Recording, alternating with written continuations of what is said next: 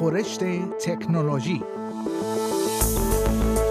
خورشت تکنولوژی یک پادکست هفتگی به زبان فارسی از رادیو اسپیس فارسی است. پادکستی که در آن از گجت ها یا ابزار تکنولوژیکی جدید گرفته تا نوآوری های جدید در جهان فناوری و یا حتی ویدیوها و اخبار داغ در شبکه های اجتماعی می‌پردازیم.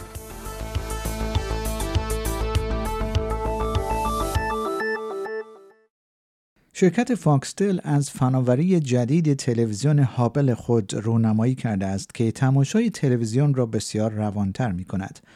Hubbl نام یک پروژه بسیار مورد انتظار از گروه Foxtel است که سرگرمی های دنیای streaming پولی و رایگان را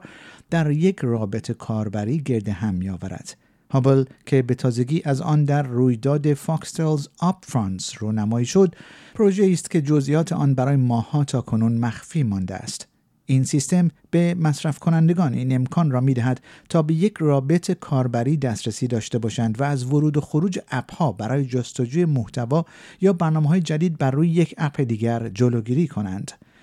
پاتریک دلانی مدیر اجرایی گروه Foxtel و Hubbl گفت فناوری جدید که در ماهای آینده در استرالیا راه اندازی می شود آن را برای میلیون ها بیننده که اشتراک های چند محتوایی را مدیریت می کنند به تجربه روانتر تبدیل می کند.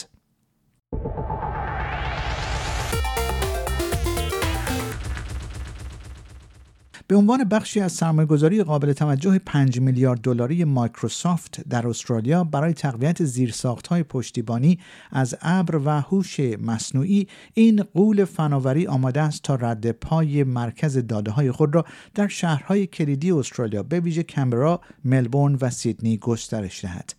شرکت مایکروسافت که در حال حاضر 20 سایت مرکز داده در این مکانها دارد قصد دارد تعداد آنها را به 29 مرکز داده افزایش دهد این سرمایه گذاری عظیم نشان دهنده تعهد مایکروسافت به تقویت قابلیت های ابری و هوش مصنوعی در استرالیا و همسویی با چشمانداز فناوری رو به رشد این کشور است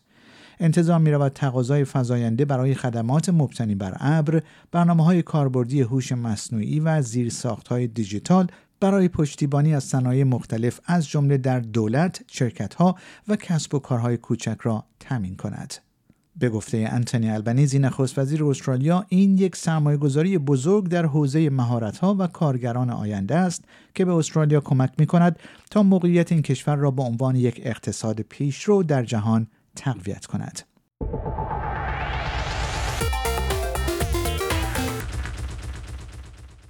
یوال نوا هراری نویسنده و مورخ می‌گوید پیچیدگی های فناوری هوش مصنوعی پیشبینی خطرات آن را دشوار می کند. به گفته آقای هراری هوش مصنوعی می تواند یک بحران مالی با پیامدهای فاجعه بار ایجاد کند. آقای هراری در گفتگو با گاردین گفت که نگرانی در مورد آزمایش ایمنی مدل های هوش مصنوعی همه مشکلاتی را که یک سیستم قدرتمند می تواند ایجاد کند پیش بینی می کند. او گفت که برخلاف سلاح‌های هسته‌ای یک سناریوی بزرگ و خطرناک وجود نداشت که همه آن را درک کنند.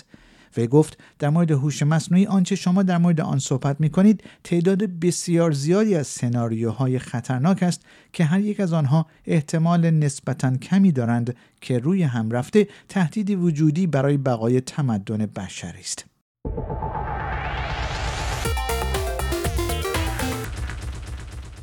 کارشناسان ارتباطات از راه دور هشدار دادند که بزرگترین شرکت های ارائه دهنده خدمات تلفن همراه در استرالیا به دلیل کاهش تدریجی هزینه های خود و فقدان مقررات اساسی در معرض یک قطعی بزرگ دیگر قرار دارند.